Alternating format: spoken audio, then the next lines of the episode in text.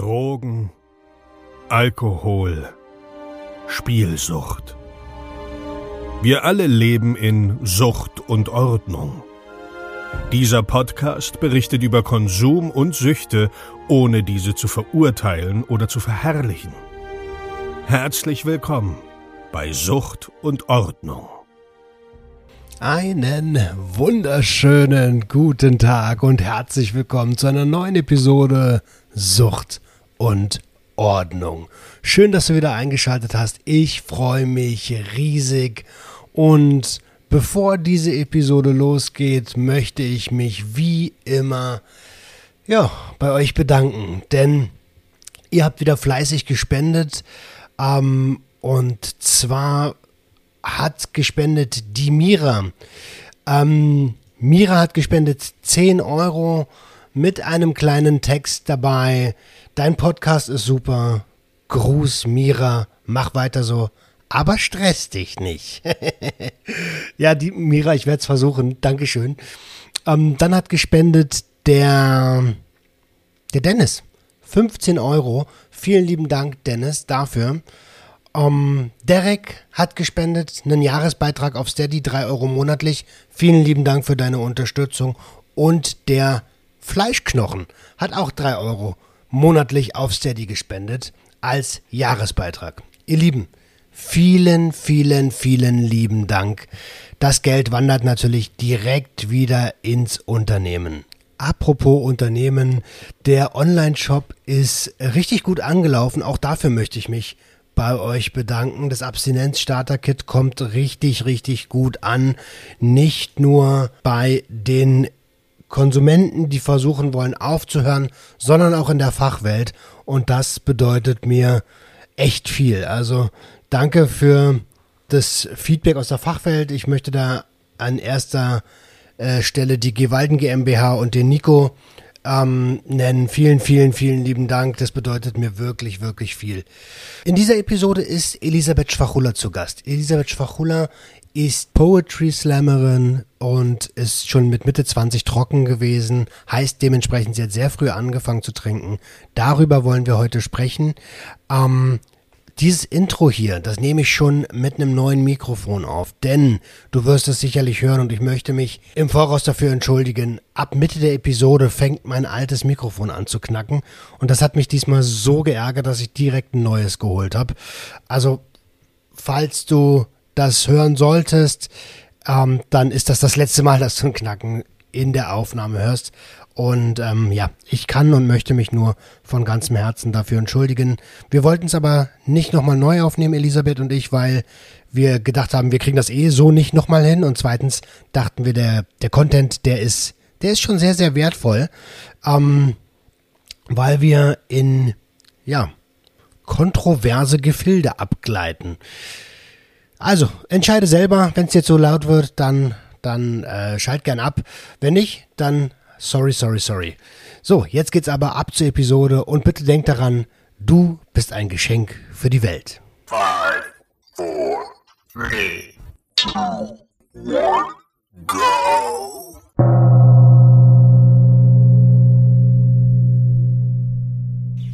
Es ist mir eine ganz besondere Ehre. Freitag 7.30 Uhr in der Früh und du hörst schon. Hammer, Hammer, Hammer.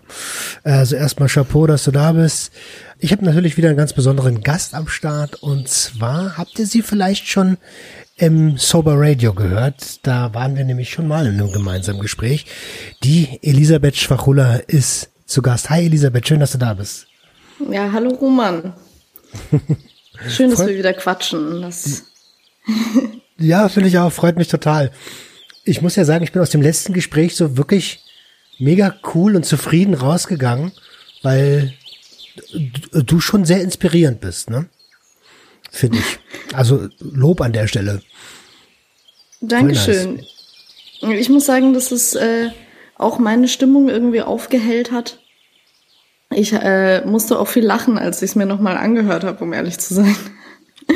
Also wir, äh, wir haben es schon gut verstanden. Deshalb freue ich mich auch, dass wir das jetzt äh, nochmal machen. Absolut, absolut. Kann ich mich nur anschließen. Ähm, hey, du hattest ja gepostet äh, Poetry Slam und ich noch so, hey, das ziehe ich mir rein.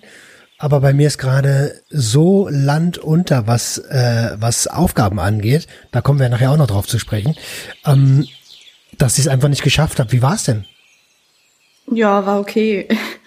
Also ich freue mich natürlich über jede Möglichkeit, die man heutzutage so hat, ähm, zu performen, aber ja, mit diesen Online-Formaten ist es einfach nicht dasselbe. Ich war jetzt auch ähm, aus Griechenland, wo ich mich jetzt schon länger aufhalte, äh, zugeschaltet, also habe im Endeffekt ähm, ohne irgendjemanden, äh, abgesehen von mir selbst zu sehen, in, in mein Tablet performt und ähm, die anderen Auftretenden waren quasi vor Ort, also so richtig auf einer Bühne und so. Das äh, war wahrscheinlich noch mal cooler.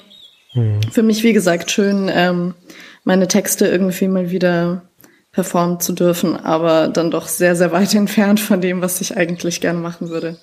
Ja, glaube ich dir sofort so, ne? Also ohne ohne jegliche äh, Emotion auch. Normalerweise hast du ja im Publikum Emotionen, die du aufnimmst, so wovon ja Künstler dann auch leben. Ähm, ohne das stelle ich mir echt schwierig vor. Ja, genau, das, das ist wirklich ein wichtiger, ähm, ein wichtiger Punkt auch für mich. Ich performe ja auswendig, dadurch, dass ich Lyrik mache und ähm, als keine Prosa ablese oder so und da gibt mir das wahnsinnig viel, auch in die verschiedenen Gesichter zu schauen.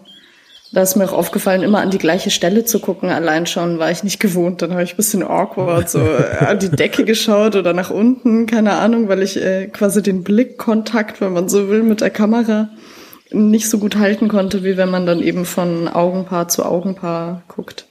Ja, das kann ich gut nachfühlen. Geht mir ziemlich ähnlich. Ähm, ich gucke auch beim, beim, bei der Aufnahme von so einem Podcast eigentlich überall hin, aber gar nicht auf den Rechner. Und wenn ich dann mal eine Zoom-Konferenz mache, dann denken die Leute, ich bin bekloppt, weil ich halt so irgendwie immer auf mein Whiteboard gucke oder aus dem Fenster rausschaue. So. Ähm, also das kann ich sehr, sehr gut äh, nachvollziehen an der Stelle. Jetzt sind wir eigentlich schon voll drin, so. Äh, liegt daran, dass wir uns schon kennen. Magst du dich vielleicht für die Hörer, die dich noch nicht kennen und die das Sober Radio nicht gehört haben, kurz vorstellen? Ja, klar. Also ich bin Elisabeth Schwachulla, äh, bald 28 Jahre alt und ähm, jetzt seit ja guten dreieinhalb Jahren trocken. Seit guten anderthalb Jahren ähm, rauche ich auch kein Gras mehr. Das heißt, die Drogen, die ich noch konsumiere, sind Nikotin und Koffein. Ähm, so von den ja, stofflichen Suchtmitteln her. Mhm, mhm. Finde ich gut, dass du sagst. Genau, ja, ich habe mir den Podcast natürlich schon angehört und bin auch der Meinung, dass es sehr, sehr viele verschiedene Süchte gibt. Ähm, genau, äh, ja, eine meiner Süchte ist zum Beispiel das Schreiben, ähm, weshalb ich vor Corona äh, quasi hauptberuflich Poetry Slammerin war, jetzt ähm, eher arbeitslos mit äh, paar, paar Aufträgen, aber ähm, Genau, das ist so meine Profession, die ich seit meinem Germanistikstudium ausübe. Und ja, ich glaube, ich war auch schon ziemlich viel, ähm, also in diversen Podcasts und, und Radiosendungen und so zum Thema Alkohol unterwegs. Aber es ist dann doch nie durchgekaut. Es gibt immer was Neues dazu zu sagen oder andere Aspekte anzugucken. Ja, absolut. Das, das sehe ich genauso. Gerade was so die, die, also die, die Abhängigkeit ist ja eigentlich nur ein Symptom von, von Sachen, die man nicht verarbeiten konnte. Und da kann man, äh, also das Thema hört, hört, kann gar nicht aufhören, weil jeder von uns ist ja sehr, sehr individuell. Ähm, und ich glaube, da wirst du auch noch das ein oder andere Mal öfter eingeladen, hoffe ich jedenfalls. Ähm, vielleicht als Aufhänger, äh, du hast es jetzt gesagt, 28 seit drei Jahren trocken, ähm, mit Mitte 20 schon trocken. Du hast recht früh angefangen, ne? Ja, genau. Also ich habe mit ähm, mit 16 angefangen zu trinken, was eigentlich ja leider relativ normal ist. Äh, es war auch noch nicht von Anfang an so krass. Also es wird je nachdem auch so dargestellt, als hätte ich von Anfang an täglich äh, oder fast täglich getrunken, aber es war eher die die Menge, die ich an den jeweiligen Abenden getrunken habe und ähm, meine emotionale Bindung zum Alkohol, beziehungsweise meine damals schon existente äh, emotionale Abhängigkeit vom Alkohol, die mich ja schon damals zur Alkoholikerin gemacht haben, würde ich sagen. Und dann habe ich mit 24 aufgehört. Ja, wenn du jetzt nochmal rekapitulierst, ähm, woher kam diese emotionale, diese emotionale tiefe Verbundenheit zu der Substanz? Es hatte eigentlich verschiedene Aspekte. Ähm, also zum einen war es mein Weg, um, um Schmerz zu verdrängen, um mich mit Kummer und Sorgen und Zukunftsängsten etc. nicht auseinandersetzen zu müssen. Ähm, zum anderen hatte ich aber auch so ein Selbstbild, ähm, dass ich irgendwie, ja, also mich äh, für absolut nicht liebenswert gehalten habe und äh, für irgendwie kaputt. Und da hat es ganz gut gepasst. Also das war quasi so ein, so ein Weg für mich, ähm, auch mein Verhalten meinem Selbstbild anzupassen. Also wenn jemand äh, irgendwie depressiv ist, so dann, äh, dann war der in meinen Augen zwar vielleicht schon schon ein bisschen kaputt, aber depressive Alkoholikerin, das war noch, war noch ein runderes Bild irgendwie und so habe ich mich da ganz autodestruktiv ähm, in diese Richtung begeben. Mhm. Also, dass auch, ja, also, dass man auch von außen sehen könnte, okay, hier stimmt was nicht, ja? Ja, genau, auch so Hilfeschrei mäßig wahrscheinlich. Hat nicht funktioniert, aber ähm, war schon auch mit einem Gedanke, ja. Ja, also ähm, das war jetzt einfach nur noch mal ein ganz kurzer Einblick, ähm, damit ihr auch wisst, wer hier überhaupt am Start ist. Äh, wenn ihr das, ähm, wenn ihr da tiefer hineinschauen möchtet, dann schaut doch gerne bei Elisabeth auf der Webseite vorbei. Die verlinke ich unten in den Show Notes. Da seht ihr auch das äh, NDR-Interview war es, glaube ich. Am SWR. S ach verdammt. Immer das gleiche. SWR Interview. Irgendein äh, R. Genau, irgendein Rundfunk war es schon.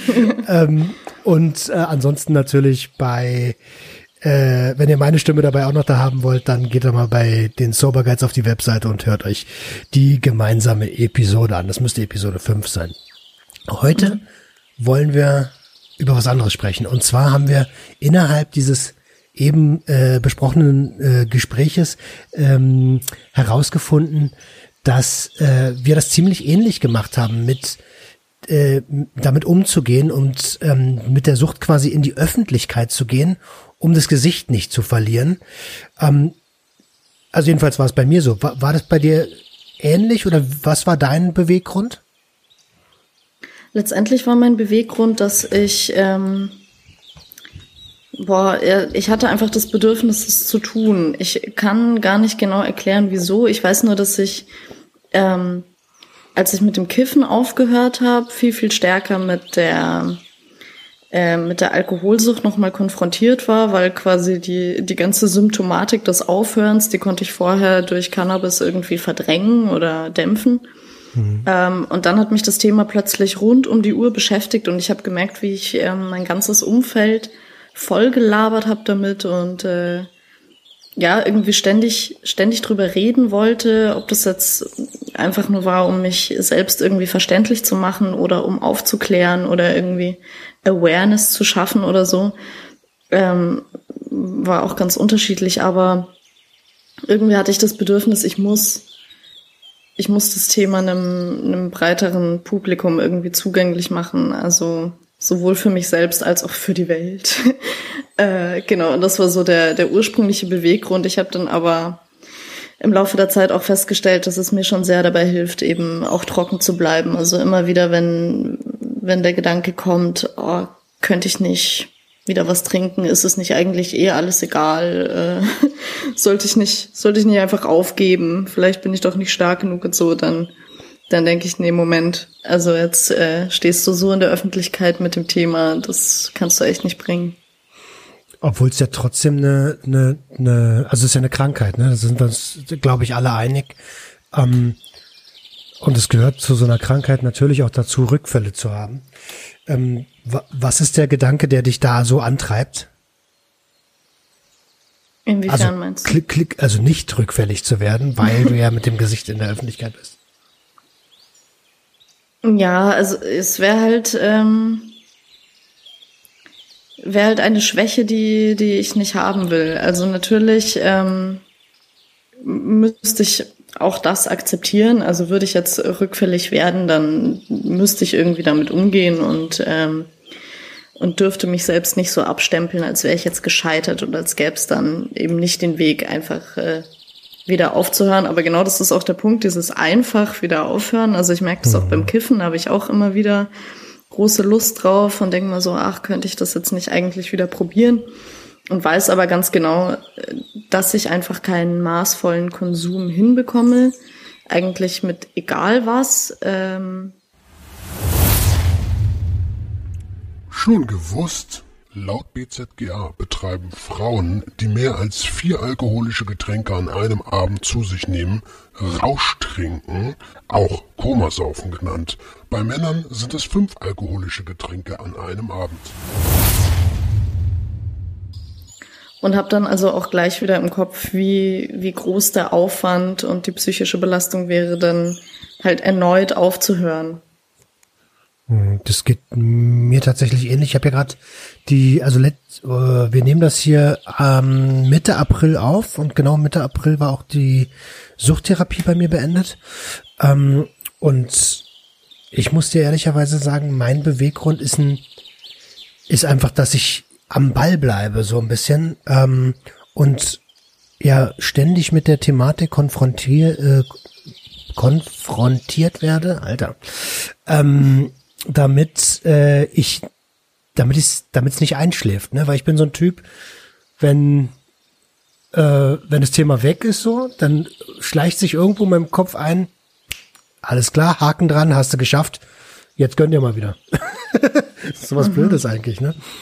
Um, auf der anderen Seite will ich natürlich ganz, ganz, ganz viel zurückgeben und ich kann mir gut vorstellen, dass es auch deiner, einer deiner Beweggründe ist, der Gesellschaft was zurückzugeben und zu zeigen, Mensch, ähm, schau mal, das kann nach hinten losgehen. Interpretiere ich das richtig oder wie, wie, wie stehst du dazu? Ja, das interpretierst du schon richtig. Vor allem, glaube ich, will ich auch ähm, den Leuten Mut machen, äh, aufzuhören, weil für mich auch eine ganz große Rolle gespielt hat, dass ich mir lange eingeredet habe, es sei nur eine Phase oder ich sei ja noch jung, also eben mit Anfang 20 ähm, da gibt's auch viele Stimmen, die, die behaupten, so, ah, du kannst doch gar keine Alkoholikerin sein, du ja, warst halt Studentin. Hm. ähm, und das Krankheitsbild war ja aber trotzdem da und ich glaube, so kann man ähm, im Umfeld oder eben auch in Bezug auf sich selber Gründe finden, wieso man jetzt nichts ändern muss oder sich eben weiter ähm, der Angst hingeben, was zu ändern. Und äh, oder ich habe mich auch ganz viel gefragt, ob das jetzt wirklich irgendwas besser machen würde oder ob ich dann nicht rund um die Uhr depressiv wäre und so, weil ich ja schon, also ich war entweder betrunken oder schlecht drauf. Äh, oft auch beides gleichzeitig, aber trotzdem war das in meinem Kopf so, dass Nüchternheit äh, schlechte Stimmung bedeutet oder Kummer. Und da will ich einfach ja, am liebsten neben aller Welt verkünden, dass sich mein Leben so sehr zum Positiven verändert hat, seit ich nüchtern bin, wie ich es mir nie hätte vorstellen können. Du hast es auch mit so einem richtig überkrassen ähm, Kraftakt gemacht, ne? Du hast ja keine, wenn ich mich richtig erinnere, hast du keine Therapie gemacht. Nee, genau. Ich habe einfach. Einfach äh, aufgehört. Also, also einfach also, in Anführungsstrichen. Genau. so, du, ja. hast, du hast schwererweise aufgehört, sagen wir es so. Aber das ist schon äh, auch interessant, weil ich zum Beispiel äh, den Entschluss gefasst habe und wirklich eben von einem Tag auf den anderen aufgehört habe, während ich das beim Gras nicht hinbekommen habe. Also da habe ich im Laufe äh, ungefähr eines Jahres, ähm, habe ich glaube ich viermal aufgehört oder so und habe habe dann sofort wieder anfangen wollen, habe sie nachdem trotzdem irgendwie durchgezogen und so. Und deshalb habe ich zum Beispiel, als ich mit Kiffen aufgehört habe, das auch gar nicht an die große Glocke gehängt. Also auch nicht äh, in meinem familiären Umfeld oder bei meinen Freunden oder so. Habe ich immer gesagt, ich kiff momentan nicht und so, weil ich, äh, weil ich mir nicht sicher war, ob ich das halt diesmal schaffe. Mhm. Und genau, jetzt bin ich aber schon so lange dabei. Ich denke, jetzt ähm, sind die Chancen, stehen die Chancen nicht schlecht. Aber das war nochmal eine ganz andere Erfahrung des Aufhörens ähm, als mit dem Alkohol. Okay, kann ich, ähm, Boah, ich überlege gerade zurück. Ich hab, bei mir ist schon richtig lange her, dass ich aufgehört habe zu kiffen. Ich habe mit dem Alkohol erst viel später aufgehört, weil die Kombi aus Alkohol und Kokain ja bei mir immer sehr präsent war. Mhm. Ähm, und mit dem Kiffen habe ich irgendwann aufgehört, als ich als ich eine berufliche Perspektive gefunden hatte, weil da konnte ich es einfach nicht mehr gebrauchen, ständig high zu sein und müde zu sein, weil ich wollte ja unbedingt was erreichen. Ähm, und das ging dann halt nicht. So und deswegen habe ich aufgehört zu kiffen. Es war gar nicht, war gar nicht irgendwie so groß drüber nachgedacht, sondern einfach, ey, du willst ja jetzt hier funktionieren. Kiffen geht jetzt eigentlich nicht mehr. Ähm, wie, wie, um nochmal kurz zum Thema zurückzukommen, wie beobachtest du die, das aktuell so, wenn man so ins Internet guckt, auf Social Media, auf YouTube, ähm, wie interpretierst du das, dass da so viele Menschen ähnlich wie wir in die Öffentlichkeit mit ihrer Problematik gehen? Mm, also ich kann mir vorstellen, dass das einerseits so eine natürliche Gegenbewegung ist zu, zu diesem ganzen positiven äh, Darstellen des eigenen Lebens oder so. Also es ist ja auf Social Media oft so, dass man eben die schönsten Momente teilt und die größten Erfolge und so weiter und dann ganz schnell der Eindruck entsteht, ah, alles läuft toll und hier äh, Weight Loss Goals und was weiß ich, was alles für Goals, ja. die man erreicht. Und, und es gibt nie einen schlechten Tag, denn wenn man mal einen hat, dann postet man das natürlich nicht und so. Mhm. Und ich glaube aber, dass ja auch jeder Mensch schlechte Tage hat und Probleme, mit denen er zu kämpfen hat. Und da könnte ich mir vorstellen, dass es so die, ähm, die natürliche Trotzreaktion ist oder weiß ich nicht, eben zu sagen, äh, hier übrigens äh, habe ich auch Probleme und nicht nur Sonnenuntergänge vor meinem Fenster. Ja, das, äh, da würde ich mich anschließen. Ich glaube, dass auch Menschen einfach mal leid sind, immer nur die gute Seite des Lebens zu sehen, weil es einfach mal de facto nicht so ist und einfach den, den Konsumenten zeigen wollen, hey, es gibt auch eine andere Seite, schau mal hier. Ja.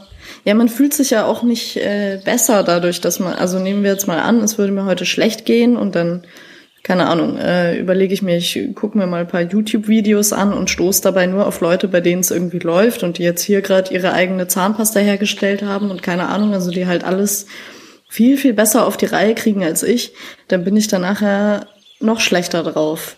Während mhm. äh, wenn ich auf ein Video stoße, wo es jemandem ähnlich geht wie mir oder schlechter oder äh, auf andere Art und Weise schlecht, ähm, kann ich mich ja irgendwie vielleicht verstanden fühlen oder zumindest nicht ganz so alleine.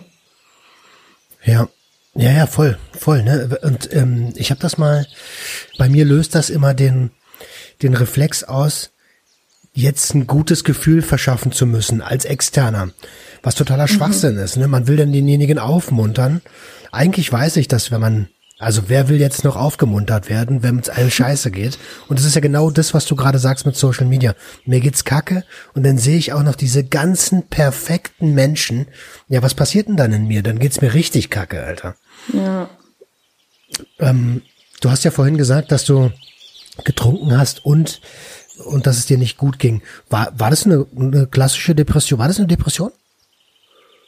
Ja, ich, äh, also ich habe mal die Diagnose bestellt, äh, gestellt bekommen, äh, psychische Verstimmung. Das ähm, sind quasi äh, depressive Phasen, die äh, nicht ganz so lange dauern, also die auch mal nur einen Tag lang sein können oder halt ein paar Wochen. Ich weiß jetzt nicht, ab wie vielen Wochen genau es dann ähm, äh, andere Depressionen sind, weiß ich jetzt auch gar nicht, wie der Fachausdruck ist, aber auf jeden Fall, genau, depressive Verstimmungen. Und äh, die habe ich auch immer noch. Wobei ähm, ich meiner Meinung nach einen besseren Umgang damit gefunden habe. Mhm. Und äh, kennt es aber auch, mein Freund versucht dann auch immer, mich aufzumuntern, wenn ich nicht gut drauf bin und macht Witze, die mich äh, im besten Fall wütend machen. Mhm. also es mhm. klappt auch, äh, es klappt einfach nicht. Klappt überhaupt nicht. Ne? Und wenn man das denn mal als, also das ist so eine Impulsreaktion, glaube ich, ne? dass, dass der das Gegenüber versucht so, oh, ich habe jetzt hier die Verantwortung, ähm, dass der sich gut fühlt oder sie. Äh, ich mache jetzt mal den Kasper so. Und es geht natürlich total nach hinten los. Ähm, Wut, ja, Wut kriege ich auch oft gegenüber dann so. Eigentlich total kontraproduktiv. Scheiße drauf und wütend. Na wunderbar. ähm, ja, äh, ähm, fallen dir fallen dir manche Profile im Netz besonders auf, wo du sagst, hey, da habe ich was mitgenommen? Oh, ähm, nee, jetzt äh, spontan nicht. mhm. oh, das ist cool, das ist cool. Ich äh, ich wurde hart ähm, beeinflusst von Sick, Schorestein Papier. Ähm, hätte der sein Format nicht gemacht, wäre ich nicht an die Öffentlichkeit gegangen mit meiner Thematik. Ähm, und ich kann mir vorstellen, dass das mit ist, warum so viele Leute ähm, eigene Seiten ins Leben rufen, weil sie natürlich auch von uns, ohne uns jetzt krass irgendwie glorifizieren zu wollen, aber positiv beeinflusst werden und als Vorbilder vielleicht sogar sehen. Wie denkst du dazu? Mhm, kann ich mir gut vorstellen. Es ist ja auch, also so ein bisschen denkt man ja vielleicht auch, ähm, man selbst äh, wäre jetzt nicht so relevant. Oder also ich zum Beispiel, ich hätte ähm, ehrlich gesagt nie damit gerechnet, dass äh, die SZ einen Artikel darüber bringen will, so wieso äh, wer ich bin und wieso ich trocken bin und so weiter. Also dachte, ja, ich bin halt nur äh, irgendeine junge Frau, die, die ein Alkoholproblem hat. Das ist doch jetzt wirklich nicht von Interesse für die Öffentlichkeit. Und also mit diesem SZ-Artikel ging das ja dann los, wodurch dann auch immer mehr Leute ähm, das mitbekommen haben und ich eben immer mehr Interviews gegeben habe und ähm, und verstanden habe, dass es scheinbar irgendwie doch interessant ist und wahrscheinlich geht es vielen Leuten so, dass sie eben denken, ja, ich bin nur ein Typ mit Depressionen oder äh, nur ein Mädel mit Borderline und so. Und dann sehen sie aber ähm, sowas wie Influencer oder keine Ahnung, Menschen, die eben einen Podcast haben oder irgendwelche Videos machen und, und wie viele Leute sich für die interessieren und äh, stellen fest, dass sie eigentlich ähnlich sind kann ich mir gut vorstellen, dass man dann sagt, ah, dann, dann könnte ich das ja auch machen, dann interessiert es vielleicht auch zwei, drei Menschen. Hm.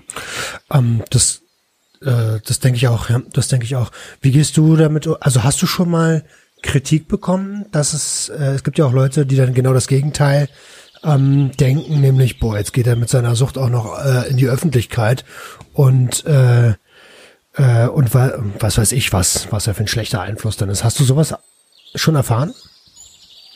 Ähm, ich dachte, dass das von meiner Familie kommen würde. Also habe auch ähm, vor dem SZ-Artikel extra mit meiner Familie drüber gesprochen, äh, ob ich jetzt aus ihrer Perspektive den Namen in den Schmutz ziehe und so.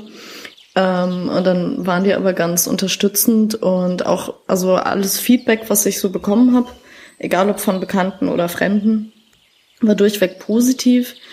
Äh, ich weiß jetzt nicht, also bei dem SWR-Interview zum Beispiel ähm, hat jemand neulich einen Kommentar unter das Video gepostet, so von wegen, ja, also dann müsste man ja ganze Studentenheime evakuieren, äh, wenn, wenn die alle ein Alkoholproblem haben und so. Also es gibt schon Leute, die das so äh, runterspielen wollen, aber dass irgendjemand sagt, äh, dass du jetzt ähm, quasi auch noch stolz bist auf deine Geschichte oder dass du dich traust, äh, darüber zu reden, das geht ja gar nicht. Also das war schon immer äh, ja bewundernd oder bestärkend, was ich da für Rückmeldungen bekommen habe.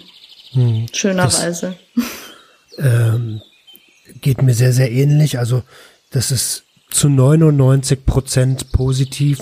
Und dann hast du natürlich immer mal Leute mit dabei, die das ganze Ding überhaupt gar nicht kapiert haben. Ähm, die vielleicht auch nur Schlagwörter Worte lesen, äh, durch die sie getriggert werden und dann einfach den, ja, den Troll in sich rauslassen.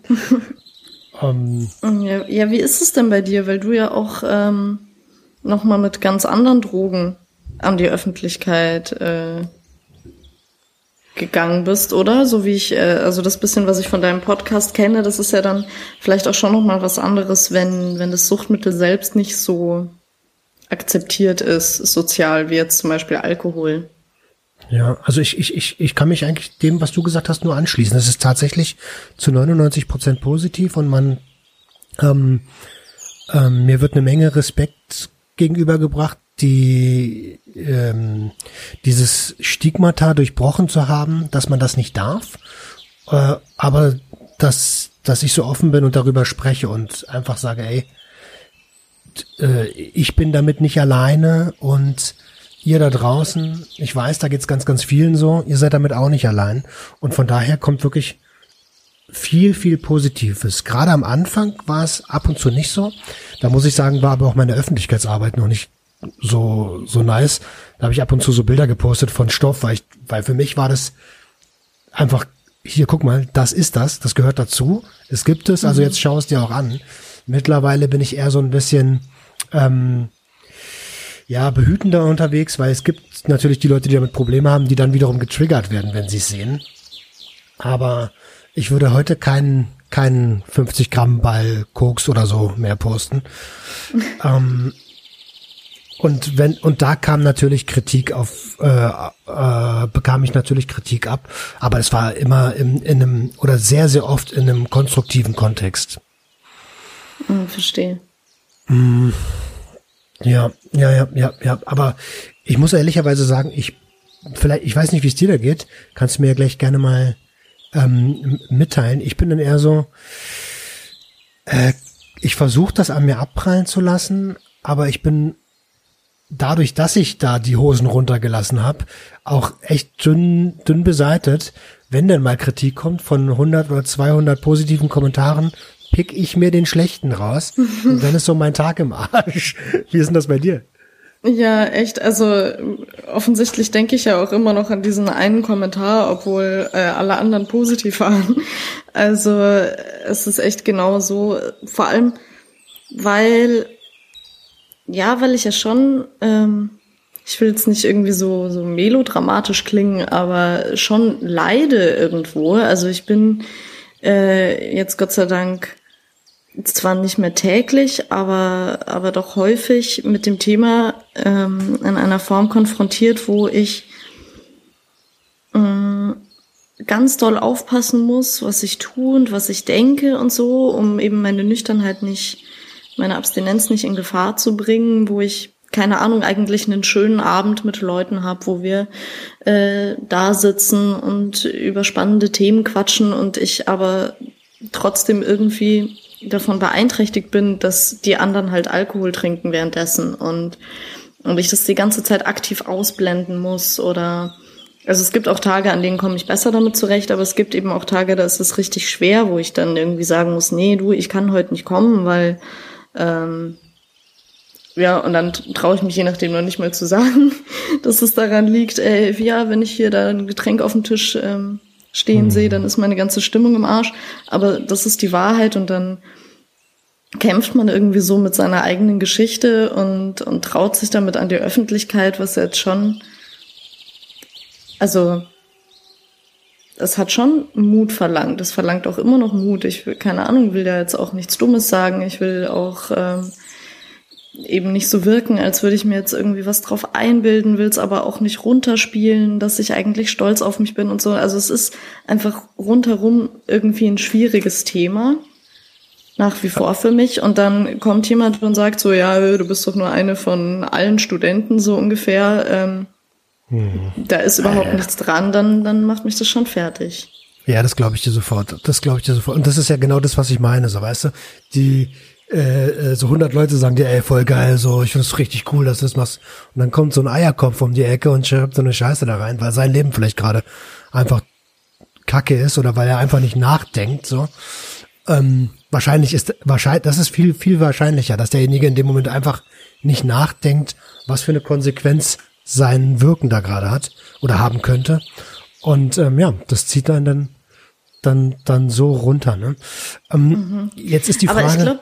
Ja, du zuerst bitte. Äh, sorry, ähm, aber ich glaube, das ist auch echt so eine äh, so eine Störung, die wir heutzutage haben. Oder weiß ich nicht, vielleicht geht's auch nur mir so. Wenn ich jetzt, ähm, sagen wir, für ein Restaurant oder äh, irgendwie sowas Rezensionen online lese, dann ähm, dann fällt mir auch die Ein-Stern-Rezension äh, ins Auge, obwohl irgendwie alle anderen vier Sterne gegeben haben oder so.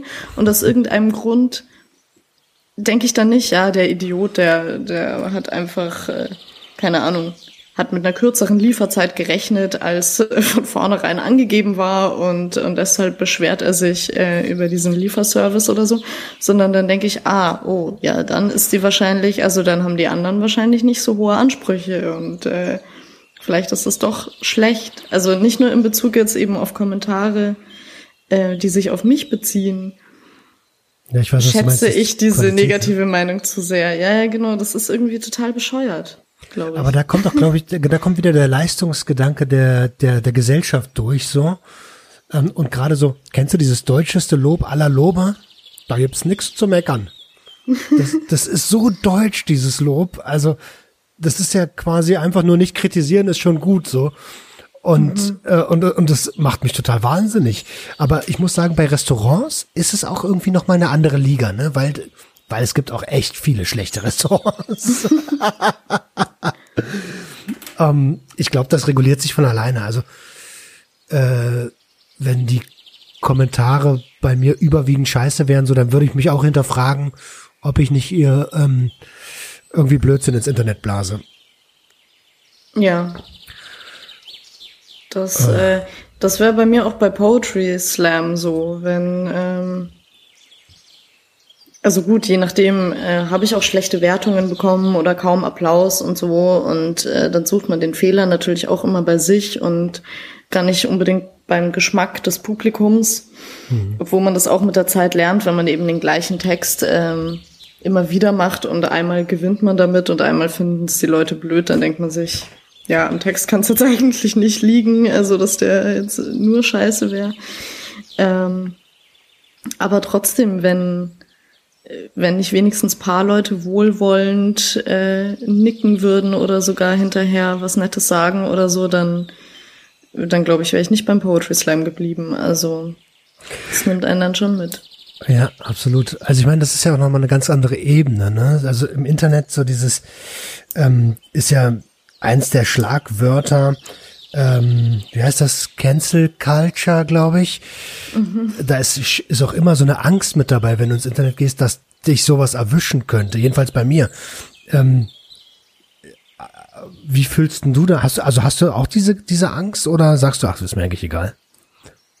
Oh, schwierig, weil ich zum Beispiel ähm, mir durchaus bewusst bin, dass ich so, wenn ich spreche, ganz viel äh, das generische Maskulin verwende und immer sag einer der und so weiter. Mhm. Ähm, was mir jetzt selber gar nicht negativ aufgefallen wäre, äh, wenn wenn es eben nicht thematisiert würde. Also ich finde diese diese ganze Awareness-Kiste auch wichtig, aber äh, letztendlich glaube ich würde ich überhaupt nichts mehr sagen, wenn ich tatsächlich immer drüber nachdenken würde, wie ich das jetzt formuliere und, und versuche da schon länger irgendwie einen Weg zu finden, wie ich mich eben in so, ja, in so Gesprächssituationen, Interviews und so weiter.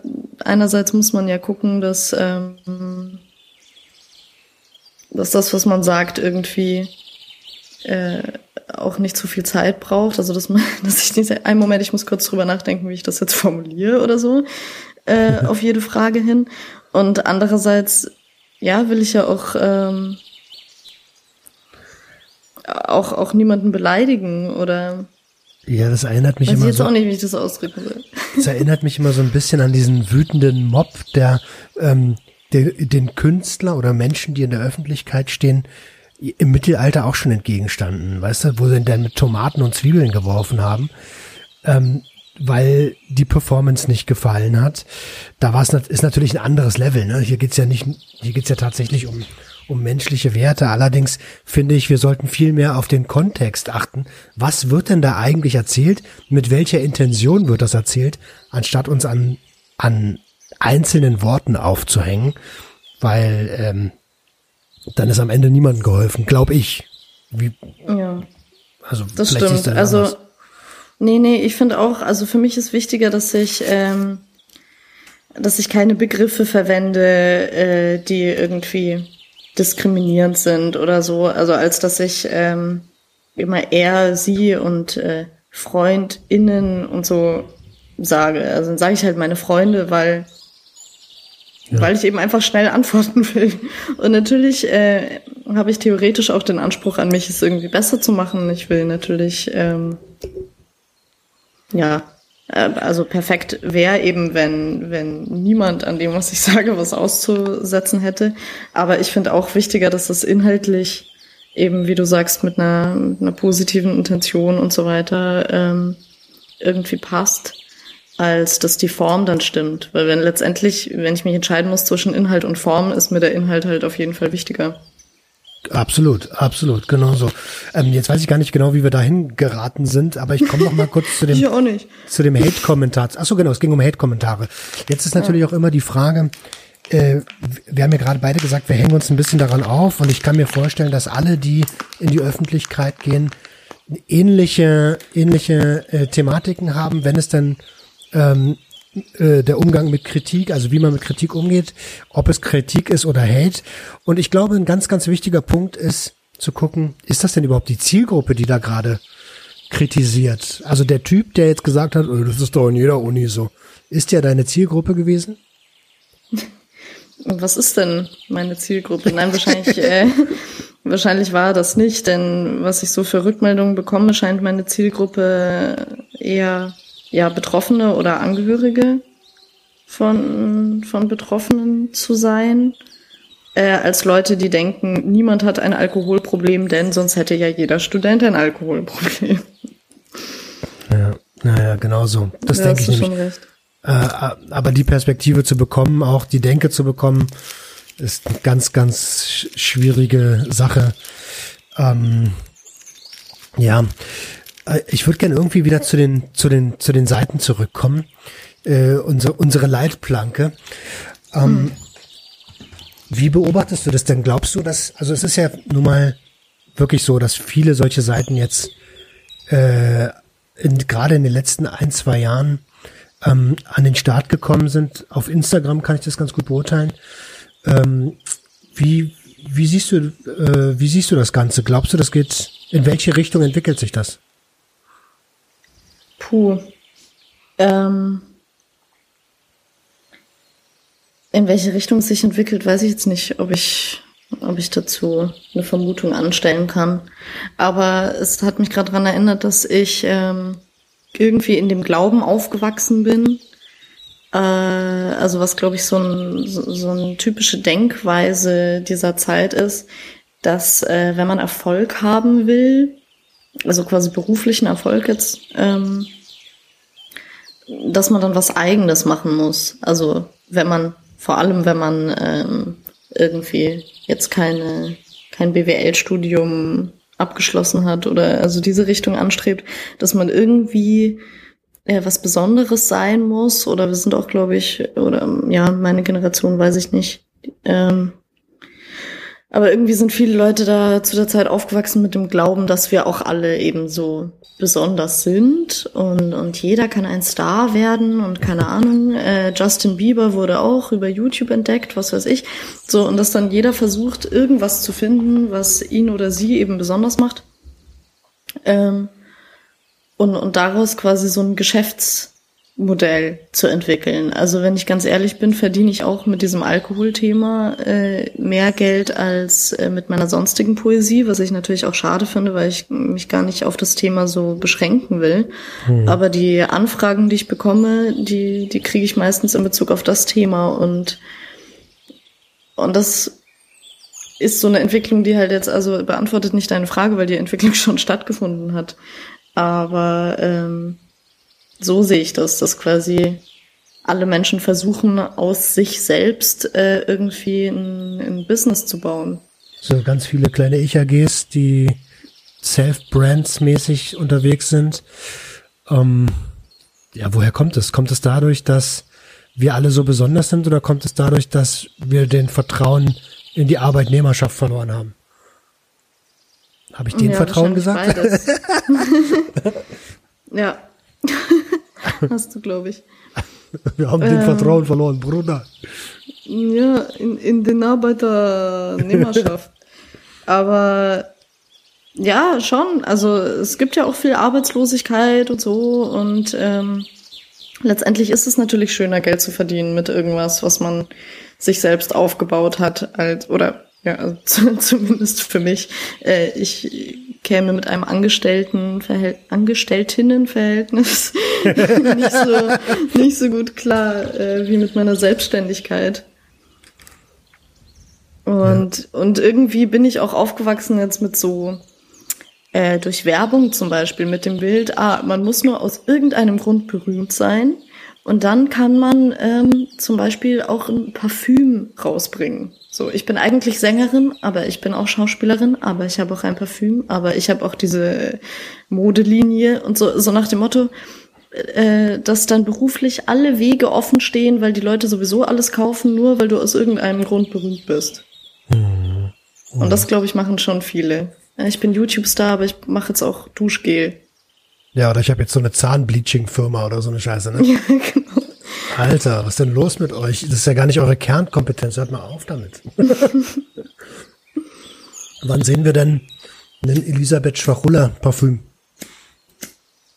Dann, wenn ich anfange, mich für Parfüm zu interessieren. Ja, cool. Ich habe dann irgendwann gelernt, dass die, dass die diese ganzen Leute natürlich ihr Parfüm gar nicht selber designen und so. Das war nur als Kind irgendwie meine Vorstellung. Das, das würde mir wahrscheinlich sogar tatsächlich Spaß machen, wenn ich mich damit auskennen würde, würde ich sagen, ah, geil. Ich bringe ein Parfüm auf den Markt, was äh, nach frisch gebrautem Kaffee riecht und so. Aber wenn irgendjemand ankommt und mir sagt, nee, Kaffeeparfüm geht nicht, hier, du hast die Auswahl zwischen Orchidee und noch irgendeiner anderen Blume und so, dann, nee, dann bin ich raus. Voll lustig. Das wäre dann nicht mein Parfüm. Kann ich so gut nachvollziehen. Ich komme ja tatsächlich aus dieser Branche. Ne? Mein, ähm, ich habe eine Grafikabteilung geleitet für so einen Online-Beauty-Store. Das war eine Parfümerie und äh, habe mich dann zwangsweise damit beschäftigen müssen. Und das Thema ist eigentlich total geil. Ist zwar Luxus, den niemand braucht zum Überleben, also mhm. braucht einfach mhm. kein Mensch, dass er gut riecht. Aber äh, die Thematik ist super interessant, gerade was da so für, äh, wie heißt das, Inkredenzien genutzt werden. Mhm, ist ja witzig, das wusste ich auf jeden Fall nicht, dass du da mit dem Thema äh, Berührung hast. Ich komme auch gar nicht so rüber, so der Typ. Der, ja. ah, der Roman, der kennt sich aus mit Parfüm. oh Gott, oh Gott. Nee, so, also ein breites Wissen ist, ist tatsächlich immer gut, ne? Um, ähm, aber ich würde mir, ich könnte mir auch nicht vorstellen, irgendwie die ich kann ja hier im Podcast, können wir zum Glück sprechen, wie wir wollen, ist eh alles explizit, die Medienhure zu spielen ähm, für damit irgendwelche, damit ich noch reicher werde, als ich eh schon bin und dann meine ähm, ja Credibility darunter leidet. Ne? Hab ich gar mhm. keinen Bock drauf. Es ist ja auch purer Kapitalismus. Also ich könnte mir auch nicht vorstellen, irgendwas äh, zu machen, was keinen keinen größeren Mehrwert hat. Also wie du schon gesagt hast, Parfüm ist da wahrscheinlich ganz oben auf der Liste von Dingen, die kein Mensch braucht. Ähm, ich denke mir total oft, dass es irgendwie ähm, für, für ganz viele Sachen sowas wie Gadgets geben müsste oder Lösungen. Äh, zum Beispiel immer, wenn ich meine Tage habe, äh, schön, dass du gesagt hast, dass ich hier sagen kann, was ich will. Also immer, wenn ich meine Tage habe, denke ich mir, das kann doch nicht sein, dass es kein Gerät gibt, äh, was, also ich erkläre erklär noch mal kurz für alle, was Menstruation ist, ähm, weil es da große Wissenslücken gibt. Also das ist, wenn sich ähm, wenn der Körper feststellt, dass sich keine befruchtete Eizelle äh, in der Gebärmutterschleimhaut einnisten wird, weil zum Beispiel keine befruchtete Eizelle existiert, ähm, und dann kann diese äh, Gebärmutterschleimhaut, die sich aufgebaut hat, um ähm, eine Schwangerschaft eben einzuleiten, die, die wird dann nicht mehr gebraucht und muss erneuert werden. Und deshalb löst die sich ab Deshalb blutet es, das ist richtiges Blut, das ist einfach aus dem Blutkreislauf und nichts ekliges, also nicht ekliger, als wenn man sich in den Finger schneidet, auf jeden Fall. Die mhm. löst sich ab ähm, und wird dann quasi mit dem Blut halt äh, aus dem Körper geschwemmt. So. Und wieso muss ich jetzt äh, ungefähr eine Woche lang unendliche Schmerzen erleiden, weil mein Körper versucht mit krampfartigen äh, Bewegungen, also die, diese Bauchkrämpfe, die man hat, die dienen ja auch dazu, irgendwie das nach draußen zu befördern und so weiter. Ähm, wieso muss ich darunter leiden und kann mir nicht einfach, blöd gesagt, so eine Art Staubsauger einführen, Also der extra zu diesem Zweck geschaffen wurde, dass ich das innerhalb von ein paar Stunden einfach erledigt habe. Dann merkt mein Körper, ah, prima, Gebärmutterschleimhaut ist weg, wir können wieder chillen. Ähm, meiner Meinung nach ist in diesem Bereich zum Beispiel, gibt es zu wenig Prominente, die, die da mal was Sinnvolles auf den Markt bringen mit ihren Millionen. Oder weiß ich auch nicht, was die Forschung so treibt oder ob ich mir das jetzt hier alles ganz idealistisch vorstelle. Aber vor allem in Bezug auf so Frauenthemen zum Beispiel, glaube ich, äh, passiert echt wenig, auch von der Wissenschaft her. Und ich glaube, sowas, sowas würde ich dann ähm, zum Beispiel ja auf den Markt bringen. ich finde das berühmt wäre. ich finde das voll krass. Ich habe mir gerade so, äh, also ich denke gerade so, ge äh, geht das? Äh, würde das gehen? Angenommen, das jetzt mal Spaß beiseite. Angenommen, das würde äh, würde sich das wirklich erledigt haben oder denkt der Körper evolutionär gesehen dann doch die ganze Woche so, äh, ich muss jetzt aber hier, weil war schon immer so? Das ist eine gute Frage. Aber ich stell's mir so vor, also weil der Körper ist ja im Endeffekt auch nicht dumm. Ich glaube auch, dass man zum Beispiel ähm, bei einer Erkältung wenn die Nase läuft, dann läuft die, um irgendwelche Bakterien äh, oder so wieder rauszuspülen. Und also das sind alles immer so Versuche vom Körper, irgendwas zu regeln. Und ich glaube, die läuft ja auch nicht einfach weiter, wenn man wieder gesund ist. Nur weil eine Erkältung normalerweise zwei Tage länger dauert oder so. Als jetzt in dem akuten Fall. Also ich glaube, der Körper passt sich schon immer irgendwie den Situationen an. Also so stelle ich mir das halt vor. Kann ja auch sein, dass ich falsch liege. Bitte, alle Leute, die sich damit auskennen, meine E-Mail-Adresse ist öffentlich. Schreibt mir. Ich wollte mir. Ich wollte es gerade sagen, ich habe ja tatsächlich, sind ja tatsächlich der ein oder andere Wissenschaftler mit dabei, allerdings auf einem anderen Themengebiet. Trotzdem keine hm. Menschen, die auf den Kopf gefallen sind. Äh, denkt da mal drüber nach und schreibt uns das mal. Ich finde das tatsächlich ziemlich spannend, auch wenn ich ähm, auch wenn ich gerade echt ein bisschen geflasht war, weil ich bin ja total, weißt du, meine, wie ich aufgewachsen bin, ist ja so dieses klassische, diese klassische Rollenverteilung. Der Mann muss stark sein, der Mann muss dies und der Mann. Und ich habe gerade echt große Augen bekommen, so, huh, wird Menstruation. Aber alles cool, so, ich mag den Austausch. Um, ähm, findest du, dass, so, dass diese Probleme medial auch unterrepräsentiert, äh, unterrepräsentiert sind? Ja, also wobei es da auch eine, eine Bewegung gibt, da steckst du jetzt wahrscheinlich nicht so drin in diesen äh, feministischen Themen wie ich, hm. was äh, Instagram-Seiten betrifft und so. Da gibt's auf jeden Fall auch coole Seiten, die äh, Awareness und Toleranz und beziehungsweise so ein ja, ein, ein selbstverständliches Integrieren des Themas in den Alltag schaffen wollen. Es ist ja schon so, dass viele Frauen immer noch das Gefühl haben, sie müssten sich irgendwie für ihre ganz natürlichen Körperfunktionen schämen oder müssten die verheimlichen.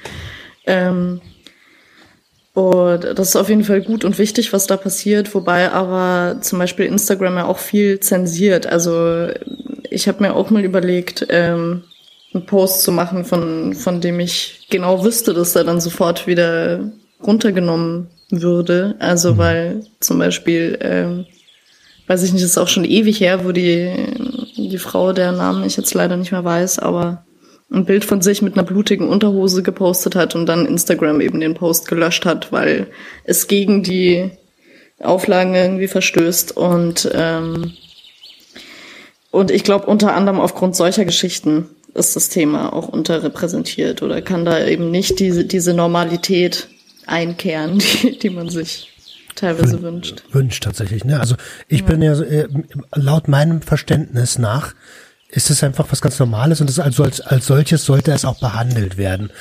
Ähm, was ich ein bisschen strange finde, ist dieses, ja, dieses leicht militante dahinter, um egal welches Thema in den Vordergrund zu rücken. Das verstehe ich wiederum nicht. Ähm, macht man das, damit das in den anderen Köpfen ankommt oder weil man zu hart in seiner Bubble ist? Mm, gute Frage. Ich denke, dass natürlich die Menschen, die, die am ehesten ähm, ein bisschen Aufklärung bräuchten, auch die sind, die sie am wenigsten haben wollen. Also äh, je mehr man sich über ein Thema informiert, je mehr man sich dafür interessiert, desto ähm, sensibler ist man ja auch, was das Thema anbelangt. Und, ähm, und ich glaube, ich muss jetzt eben äh, keinem, keinem Feministen erklären, wieso es Feminismus braucht, aber dafür allen Leuten, die die Feminismus scheiße finden, eben teilweise natürlich auch, weil sie sich was äh, Bestimmtes drunter vorstellen, wie äh, ja militantes äh, ins Gesicht dreschen von von Meinungen. Oder ich zum Beispiel persönlich finde auch, dass sich da viel tun muss, ähm, will aber gleichzeitig auch den Menschen, die versuchen, alles richtig zu machen oder eben sensibler zu werden für feministische Anliegen und so, will ich nicht das Gefühl geben, dass sie schlecht, schlechte Menschen sind, nur weil sie, äh, weil sie Männer sind, zum Beispiel. Also es ist ja, es ist irgendwie eine schwierige Gratwanderung. Ich finde es gerade voll, Entschuldigung, dass ich dich unterbrochen habe. Ich finde es gerade voll gut, dass sich dieses Gespräch in die Richtung entwickelt hat, weil. Bisschen ich, unerwartet äh, total, aber ich, ich stehe ja da selber total oft auf dem Schlauch und ich glaube, dass man bei diesen Menschen, die sich dafür nicht so interessieren, dafür aufgeklärt werden müssten, auch hier beachten muss, wo kommt der Mensch eigentlich her? Was hat der erlebt? Was hat er erfahren? Ähm, und, und warum ist der, warum ist der vielleicht da ein bisschen verschlossen? Ähm, es gibt auch hier als Aufklärung nicht die Pauschalmethode. Ne? Das, das, das Siehst du das ähnlich? Ja, das sehe ich äh, ehrlich gesagt in Bezug auf alle Themen so. Also es ist eine Diskussion, die ich auch ganz gerne ähm, mit meinem besten Freund führe, der der glaubt, er wüsste, was äh, ja was richtig ist und ähm, das tut er meistens auch, aber oft ähm, will er dann helfen und, und alle Leute auf ihre Fehler aufmerksam machen, ohne zu bedenken, dass er ja nicht die ganze Geschichte oder alle Hintergründe kennt und so. Und ähm, es ist irgendwie schwierig, weiß ich nicht, die, den Konsum von irgendeinem Nahrungsmittel, sagen wir jetzt einfach mal, zu kritisieren, ohne zu wissen, welche Essstörung oder ähm, Allergie oder was weiß ich, also welche Geschichte eben dahinter liegt. Und genauso ist es, glaube ich, bei jedem Thema, dass alle Menschen von irgendwoher kommen und ähm, man im besten Fall natürlich individuell darauf eingehen müsste, ähm, was, ja, wie sich deren Ansichten überhaupt bilden oder deren Verhaltensweise bildet. Ich bin auch zum Beispiel so bisschen socially awkward manchmal oder kenne auch Leute, die im Beisein von mehr als einer Person auf einmal den größten Unsinn erzählen.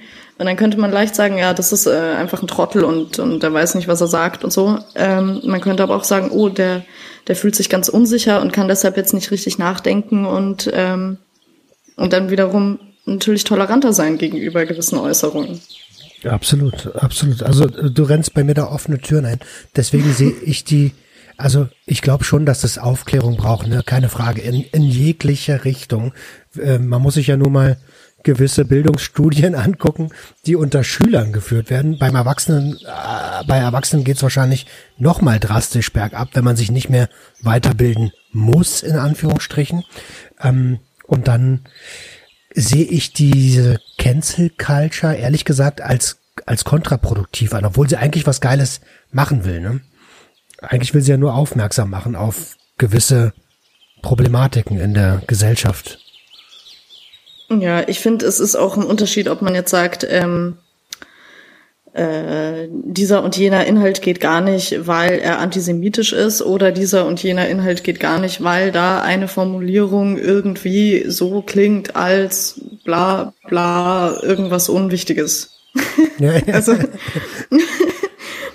äh, ich habe jetzt natürlich auch keine konkreten Beispiele, aber es ist schon, also es gibt für mich schon eine klare Grenze zwischen, ähm, zwischen Menschenfeindlichkeit, die für mich nie geht, und ähm, und irgendwie halt dem der Vorstellung, alles äh, korrekt machen zu können oder zu müssen oder dass jeder Mensch sich korrekt ausdrücken müsste und so. Also ich habe zum Beispiel auch, ich würde sagen, ich bin grundsätzlich, bin ich links. Mhm. Ähm, aber wenn es irgendwie darum geht zu sagen, alle Nazis sind scheiße oder so, bin ich ehrlich gesagt auch raus, weil ich finde, äh, Menschengruppen pauschal als scheiße zu bezeichnen, ist erstens rechts. Also es widerspricht sich für mich in sich. Ähm, und zweitens äh, finde ich, macht es einen Unterschied, ob jemand eben ein, ein Menschenfeind ist oder sagt, ähm, ich bin dafür, dass wir Flüchtlinge, die in Deutschland eine Straftat begehen, abschieben. So, dann bin ich vielleicht nicht der gleichen Meinung, ähm, aber kann nicht sagen, äh, dieser Mensch ist ein schlechter Mensch, weil er diese Meinung hat. Wohingegen, wenn jetzt jemand extrem links ist und sagt, alle, alle Bullen sollen sterben oder sowas, dann geht dieser Mensch für mich auch absolut nicht. Also für mich ist einfach dieses, äh, ich denke, du verstehst, was ich meine, einfach ähm, so ein bisschen diese Menschenfeindlichkeit ist die Grenze, äh, die für mich in keinem Rahmen akzeptabel ist und alles andere ist äh, diskutabel, würde ich mal sagen. Und das ist, glaube ich, der wichtige Punkt, dass man noch miteinander sprechen kann und nicht einfach, ähm, einfach irgendwie, weiß ich nicht, äh, ich, ich, ich krieg das in manchen YouTube-Videos mit, dass Menschen geblockt werden, pauschal, äh, ohne dass man sich miteinander hingesetzt hat und miteinander gesprochen hat. Und das ist irgendwie, ja, das ist, was du, wie du sagst, ne? Also, äh, so pauschal jemanden abzulehnen, ohne in den, äh, in, in die Diskussion zu gehen, das ist dann auch schon wieder irgendwie zu, zu extrem. Ich würde mich übrigens auch als links von der Mitte betrachten. Äh, für andere Leute bin ich äh, rechts. das ist total strange. ja, wenn die noch weiter links sind, also von da aus gesehen. Ähm, äh, also, ja, ja, also bist, das du, bist du ja rechts. Aber das stimmt. Je, je weiter links man ist, desto, desto mehr äh, ist rechts von einem. Aber Crazy. ja, ja, es ist eben schwierig, weil weil der Dialog ja auch was ist, was ähm, durch diese durch dieses ganze Social Media Gedöns und jetzt auch erst recht durch Corona, wo quasi der äh, reale Austausch in einem Raum, sage ich jetzt mal so von Angesicht zu Angesicht wirklich äh, fast komplett komplett weggefallen ist. Dadurch ziehen wir uns ja immer mehr in unsere eigenen Bubbles zurück und mhm. ähm, und sind die ganze Zeit mit einer angeblichen Wahrheit konfrontiert, die, die sich aber nur auf das Umfeld unserer, unserer Sichtweise halt beschränkt in Wahrheit. Und wenn dann mal jemand von außerhalb in unsere Bubble kommt, dann, ähm, dann, ja, dann sind wir nicht gewohnt zu fragen, ah, wieso denkst du jetzt so? Also, keine Ahnung, ich habe mich neulich auch mal mit einem alten Schulfreund getroffen. Was heißt neulich? Äh, neulich vor einem Jahr. Ähm, und, und der, der hat Hurensohn als Schimpfwort verwendet. Und mhm. dann meinte ich zu ihm auch nur so, also mir war vorher schon klar, dass er von mir aus gesehen auf jeden Fall rechts ist. ähm, aber meinte ich so, hey, also erstens willst du irgendwie hier die Profession beleidigen oder willst du seine Mutter beleidigen, ohne sie zu kennen? Oder was, was ist da deine Intention? Aber das ist voll und, gute Frage. Warum sagst du das so, wie du sagst? Und dann denkt derjenige nach. Ja, genau. Und da, da denkt er eben einfach nicht drüber nach im Normalfall, weil in seiner Bubble das einfach ein normales Schimpfwort ist und ähm, Menschen aus meiner Bubble im Normalfall den Dialog darüber nicht suchen würden, sondern halt gleich sagen, ah, das ist ein Arschloch und mit dem rede ich gar nicht weiter. genau, Nazi, raus. ja. ja, das ist, also der Dialog ist so mega wichtig und, und ich habe bisher nie die Erfahrung gemacht, auch wenn ich übrigens mit Leuten gesprochen habe, die ich als rechts empfinde, die noch bei weitem nicht recht sind, also jedenfalls nicht extrem, dass wenn man ähm, seine Sichtweise erklärt, und zwar in der Sprache desjenigen, dass das Gegenüber das auch versteht. Das ist ja kommunikationswissenschaftlich total wichtig, dass B versteht, was A sagt. Dann denken die auch drüber nach und dann kann man auch aufeinander zugehen. Aber ähm, ich, ich habe so das Gefühl, äh, die einen ziehen in die eine Richtung, die anderen ziehen in die andere Richtung und, und der, alles, was so in der Mitte ist, ist wie so ein Knallbonbon, das knallt bald. Komplett. Mhm. Alter, jetzt, äh, jetzt wird's schwer. Jetzt wird's schwer wieder in, aber Den doch. Bogen ich, zu spannen. Ja, ich habe eine Idee. Würdest du sagen, dass viele Leute gerne mit ihrer Suchtproblematik oder ihrer, ihrer, ihrer äh, psychischen Problematik oder was auch immer in die Öffentlichkeit gehen würden, es aber nicht tun, weil sie Angst vor genau solchen Konfrontationen haben? Oh, gute Frage. Ich weiß nicht, was meinst du? Also ich kann zum Beispiel überhaupt nicht beurteilen, ob wirklich, also allein schon den ersten Teil der Frage, ob, ähm, ob mehr Leute damit gern an die Öffentlichkeit gehen würden. Ich kann mir schon vorstellen, dass ein, dass jeder Mensch irgendwo ein Bedürfnis hat, ähm, über seine Problematik zu reden, um sich irgendwie verständlich zu machen oder um sich irgendwas von der Seele zu reden, ähm, aber kann nicht beurteilen, wie, wie groß die Angst, auch die, ich sag mal, intrinsische Angst ist oder das, das Stigma, was man in Bezug auf sich selber vielleicht verspürt. Also so nach dem Motto, ähm, wenn ich jetzt an die Öffentlichkeit gehe und sage, ich bin depressiv oder so, äh, habe ich dann eher Angst davor, dass, dass von außen die Kritik kommt oder habe ich eben gar nicht erst das Bedürfnis danach, weil ich mich selber dafür schäme, depressiv zu sein. Mhm. Verstehst du, was ich meine? Ich verstehe, was du meinst. Das ist wirklich eine gute Frage. Vielleicht könnt ihr, die das jetzt hier hören, das mal eure Sicht mal in die Kommentare schreiben. Ich habe so ein bisschen das Gefühl, dass gerade durch Corona sind ja die Seiten immer mehr geworden, dass das vielleicht einfach die Selbsthilfegruppen so ein bisschen ersetzt, weil es ja auch eine eigene Bubble ist, die ähm, zwar eigene eigene Brands hat, aber im Groben und Ganzen doch den Hilfesuchenden in den Fokus stellt und dass es vielleicht so einfach so eine Online, eine riesige Online-Selbsthilfegruppe ist. Mhm. Keine Ahnung. Aber ich kann mir gut vorstellen, dass, also ich, ich, ich habe immer das, ich kann ja immer nur von mir sprechen und ich glaube schon, ein gefestigter Charakter zu sein. Und ich glaube, ich schätze dich auch so ein, als, als ziemlich gefestigten Charakter. Und wenn ich jetzt beobachte, wie wir beide mit kritischen Kommentaren, die noch lange nichts mit Hate zu tun haben, umgehen, dann könnte das andere Leute schon echt kaputt machen, glaube ich. Wie denkst du? Ja, das stimmt. Wobei ich sagen muss, dass ich mit, mit kritischen Kommentaren, die kein Hate sind, auch äh, schlechter umgehen kann als jetzt mit grundsätzlichem Hate. Also ich habe schon zu YouTube-Videos oder sogar auf meiner Website unter einem Blogbeitrag, wo ich übrigens die Kommentarfunktion daraufhin deaktiviert habe, habe ich ähm, ausländerfeindliche Kommentare bekommen. Oh. Ähm, die Kommentierenden waren irgendwie der Meinung, ich sei aus Griechenland nach Deutschland emigriert, was äh, zwar nicht stimmt, was aber ähm, deren Beschimpfungen nicht, nicht rechtfertigt. Ähm, oder also nicht, äh, nicht besser macht.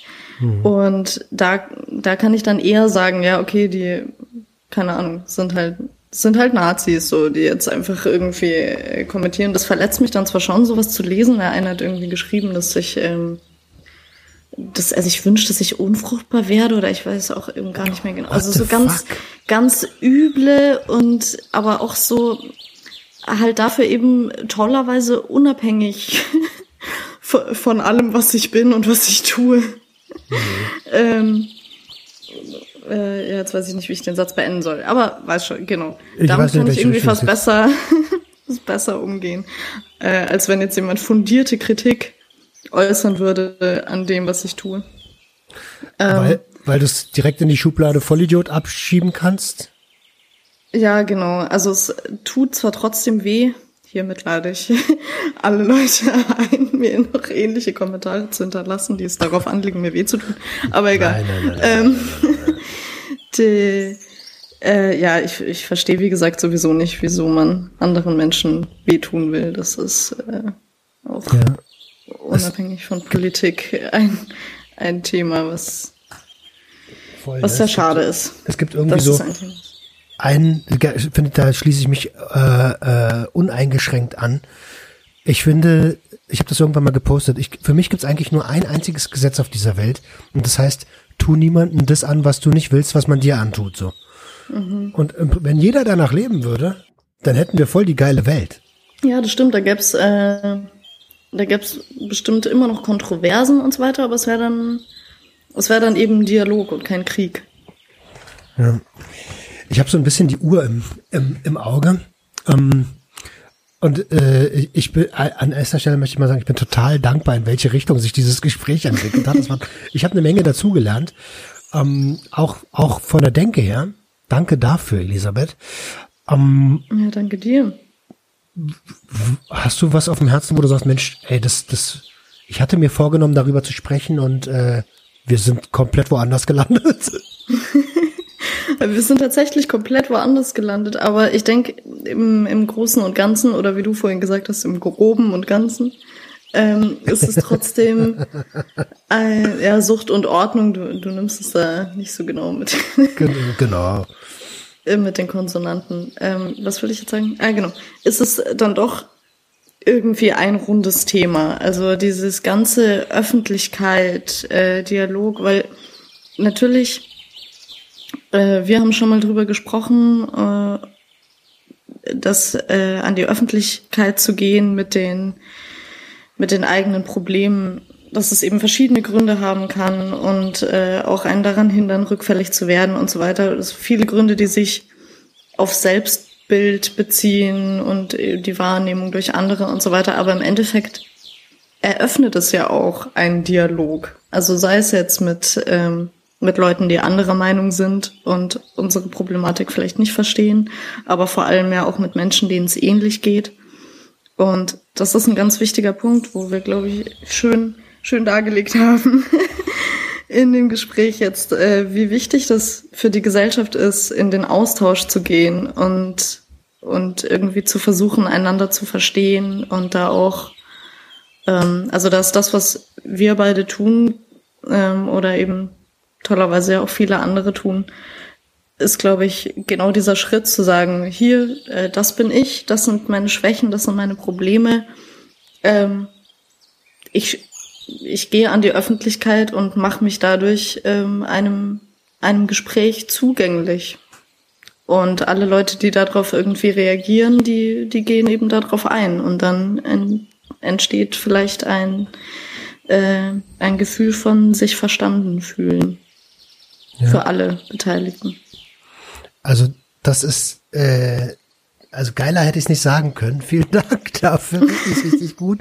Genau das ist ja die Intention der, des Podcasts überhaupt hier. Ne? Der, das ganze Ding ist ins Leben gerufen worden mit der Intention zu sagen, ey, du bist da draußen nicht alleine, aber auch mit der Intention, du musst nicht jeden Fehler machen, den ich gemacht habe. Ähm, und viele dieser Fehler waren, waren eine lange Zeit so nicht auf andere Menschen zuzugehen, weil ich viel zu festgefahren war in meiner eigenen Weltansicht so, ähm, mhm. die sehr leistungsorientiert ist, äh, teilweise immer noch. Und äh, deswegen kann ich mich da nur uneingeschränkt anschließen. Im Groben und Ganzen, und das heißt eigentlich im Großen und Ganzen, das gibt mir zu denken mit. Aber ich nehme es tatsächlich nicht so genau. Ja, Hauptsache, und da sind wir wieder beim Ding, Hauptsache Kontext ist klar. Äh, und das war er, glaube ich. Um, ähm, ja, Elisabeth, ich bedanke mich von ganzem, ganzem Herzen, dass du zu Gast warst. Ich verlinke natürlich alle deine Präsenzen ähm, unten in den Shownotes. Schaut da bitte gerne mal vorbei. Da sind echt coole Sachen bei, auch in ihrem Blog. Ähm, ich erinnere mich an den an den Beitrag, das habe ich beim letzten Mal, glaube ich, auch schon gesagt, äh, wie Cannabis mir geholfen hat oder so ähnlich. Äh, die Wahrheit über Cannabis. Also die, Wa die Wahrheit, ja, irgendwas mit irgendwas mit Cannabis. oh Gott, oh Gott. Äh, okay, jetzt wird's creepy. Ähm, ja, ich möchte nochmal Danke sagen. Und ich möchte Danke sagen. Es war sehr schön. Ja, herzlichst gern, herzlichst gern wieder. Und wir können gerne noch weiter in so kontroverse Themen, also kontrovers in Anführungsstrichen ist es ja eigentlich gar nicht, ähm, einsteigen. Wenn du darauf Bock hast, du bist herzlichst gern wieder eingeladen. Ja, gerne. Cool. Dann, ihr der Lieben da draußen, macht's gut, schönes Wochenende und wir hören uns. Ciao, ciao. Ciao.